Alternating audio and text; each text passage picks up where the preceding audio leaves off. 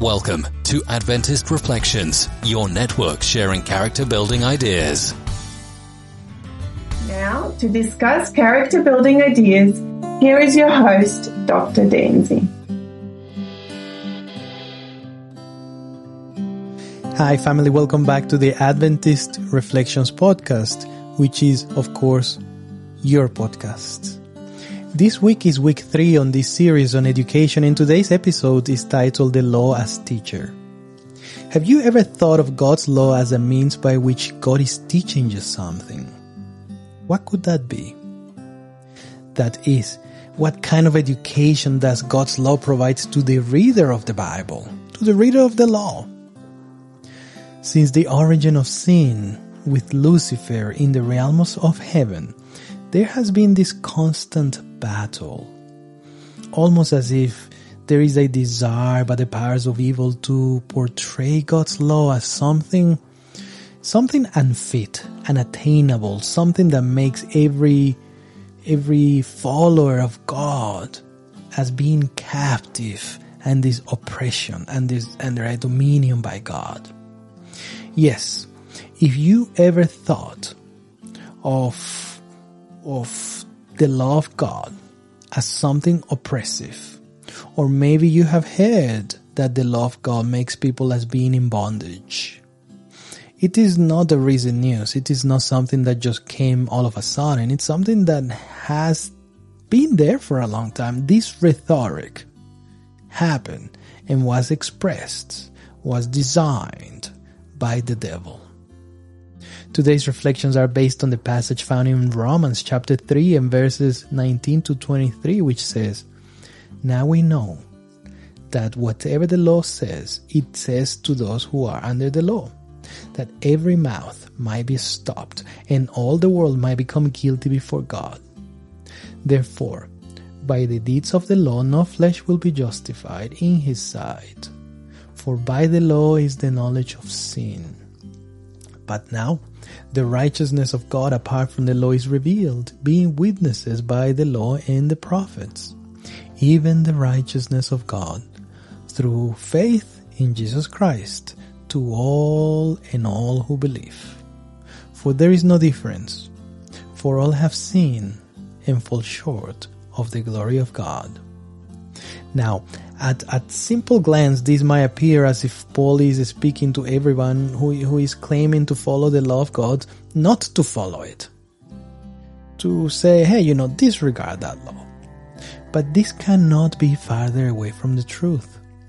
You see, Paul was preaching here in reference to Jewish people who were refusing for the Gentiles to be receivers of God's salvation. The Jewish people sought to impose their own laws and traditions as means for salvation, and thus they will blame the Gentiles for being filthy, for being not fit, for being unworthy of receiving such salvation. Because after all, they were not following the Jewish laws and traditions.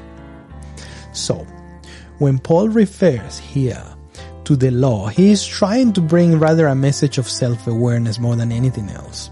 Similar to bringing some insight into the traditional Jewish person at the time.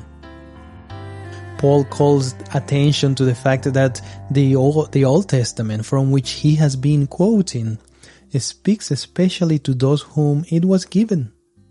The Jewish acknowledged the divine inspiration of the Old Testament which basically denounced so specifically the sins of the Jewish nation. Therefore, they could hardly evade Paul's conclusion that they should rightfully be regarded as sharing with the Gentiles in the universal guilt of man. That's the reason why he concluded that all Jewish and non-Jewish fall short of the God of the glory of God. Paul is stating a general truth that is applicable to Gentiles and Jewish people alike. Righteousness by works of the law has been the basis of every false religion system and had become the principle even the Jewish religion had. But works performed in obedience to any law whether that law was made known by reason, by conscience, or by revelation, it cannot and it will not justify a sinner before God. You can read of that in Galatians chapter 3 verse 21. Paul has already shown that the Gentiles have violated the law revealed to them in the nature and conscience. That's found in Romans chapter 1. Likewise, he has proven that the Jewish have violated the law revealed to them in the Old Testament, and particularly in the Ten Commandments. That's found in chapter 2. Now, Jewish people, the Jew and the Gentile alike, are in need of justification.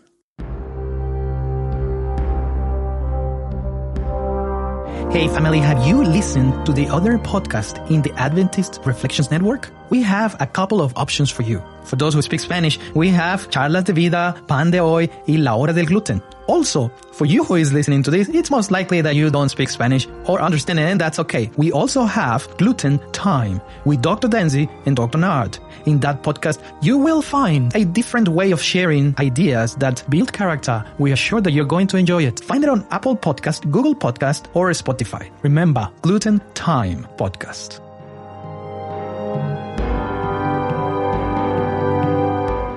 The Jew and the Gentile alike are in need of justification.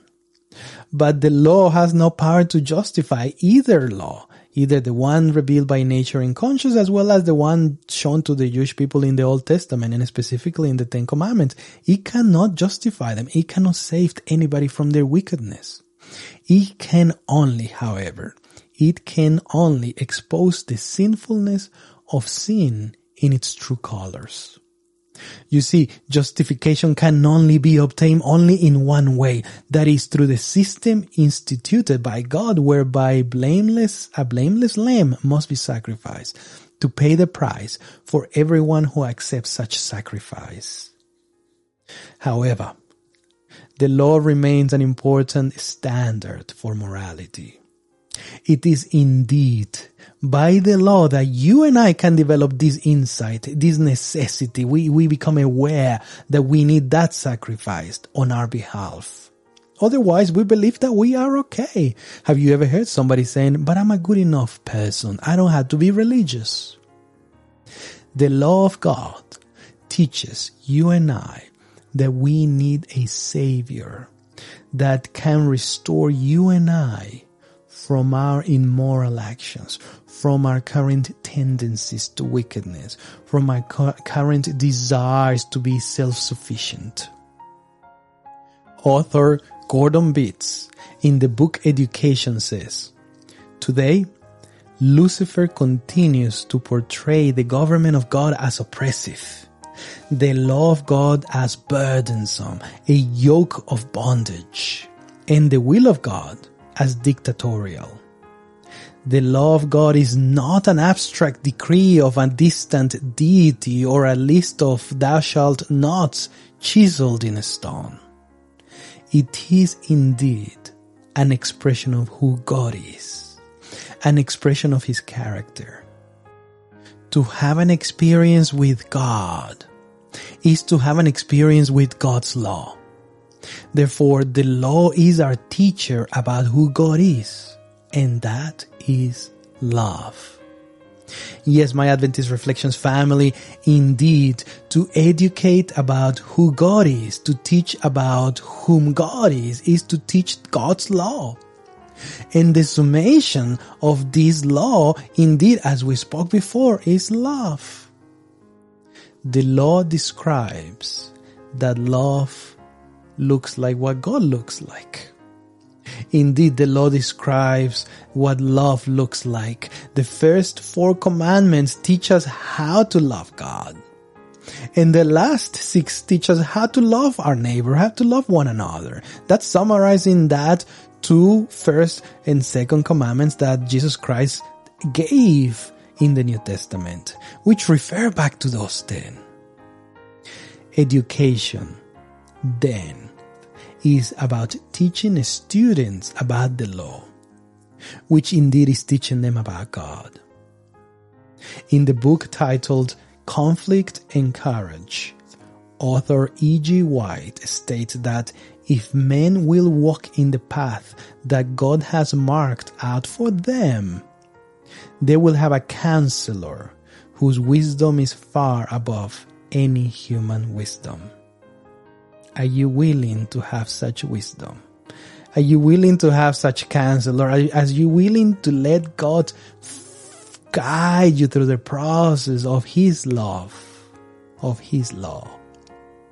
So let us reflect together. Are you letting God's law show you the necessities that you have for a savior? Are you letting God teach you through His law, His commandments, who He is and whom He desires you to be? Are you teaching others through God's law about whom God is? Indeed, are you teaching others about God's love? I certainly hope so. I am Dr. Dancy and today I choose to love God, embracing God's law, letting God to make me aware of my condition and of my need for a savior, letting Him guide me in His character. Yes, yes, yes, yes, in His law. How about you? Have you listened to our mental health podcasts? It's called Gluten Time. You can follow and listen to Gluten Time with Dr. Dancy and Dr. Nard on Apple Podcasts, Google Podcasts, and Spotify. Remember to follow and comment on our Adventist Reflections Network media. You can find us on Facebook, Instagram, YouTube, Twitter, and see when we release new episodes. We also have podcasts in Spanish. Go check them out. God bless you.